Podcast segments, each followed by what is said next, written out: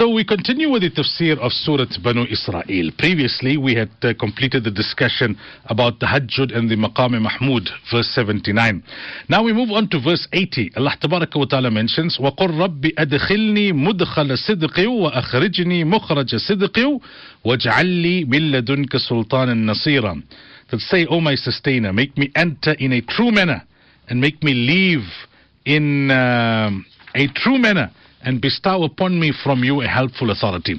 This is the dua that Allah wa Ta'ala taught Nabi Sallallahu Alaihi Wasallam to make at the time uh, of, of, of Hijrah, when Nabi Sallallahu Alaihi Wasallam uh, was, was, was leaving uh, Makkah al-Mukarramah for Madinatul Munawwara. That, uh, oh Allah, oh my sustainer, make me enter in a true manner, meaning Medina Munawwara, and make me live in a true manner, and bestow upon me from you a helpful authority. So wherever you have to convey me, meaning Medina, convey me with great honor, goodness, and virtue, so that the truth may always prevail. And the place from which you have to remove me, meaning Makkah, let this removal also be with great honor and goodness, in the sense that the enemy may be humiliated and disgraced, and my friends may be cheerful and happy. In both situations, my leaving and my entering, the truth should triumph and falsehood should be subdued.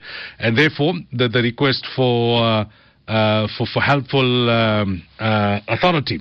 Uh, and uh, this is this is a dua that the scholars say, or this is a verse verse 80 of uh, Surah Banu Israel that if you have any difficulty, any hardship, if you have any need, you should read this dua.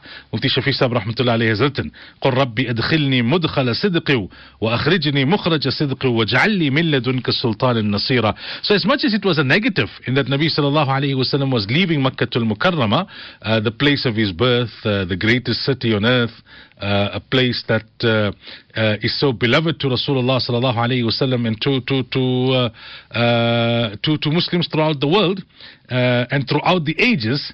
Yet Allah wa taala. Uh, made a positive outcome of that in that uh, it resulted in the liberation of Makkah uh, a few years uh, after that.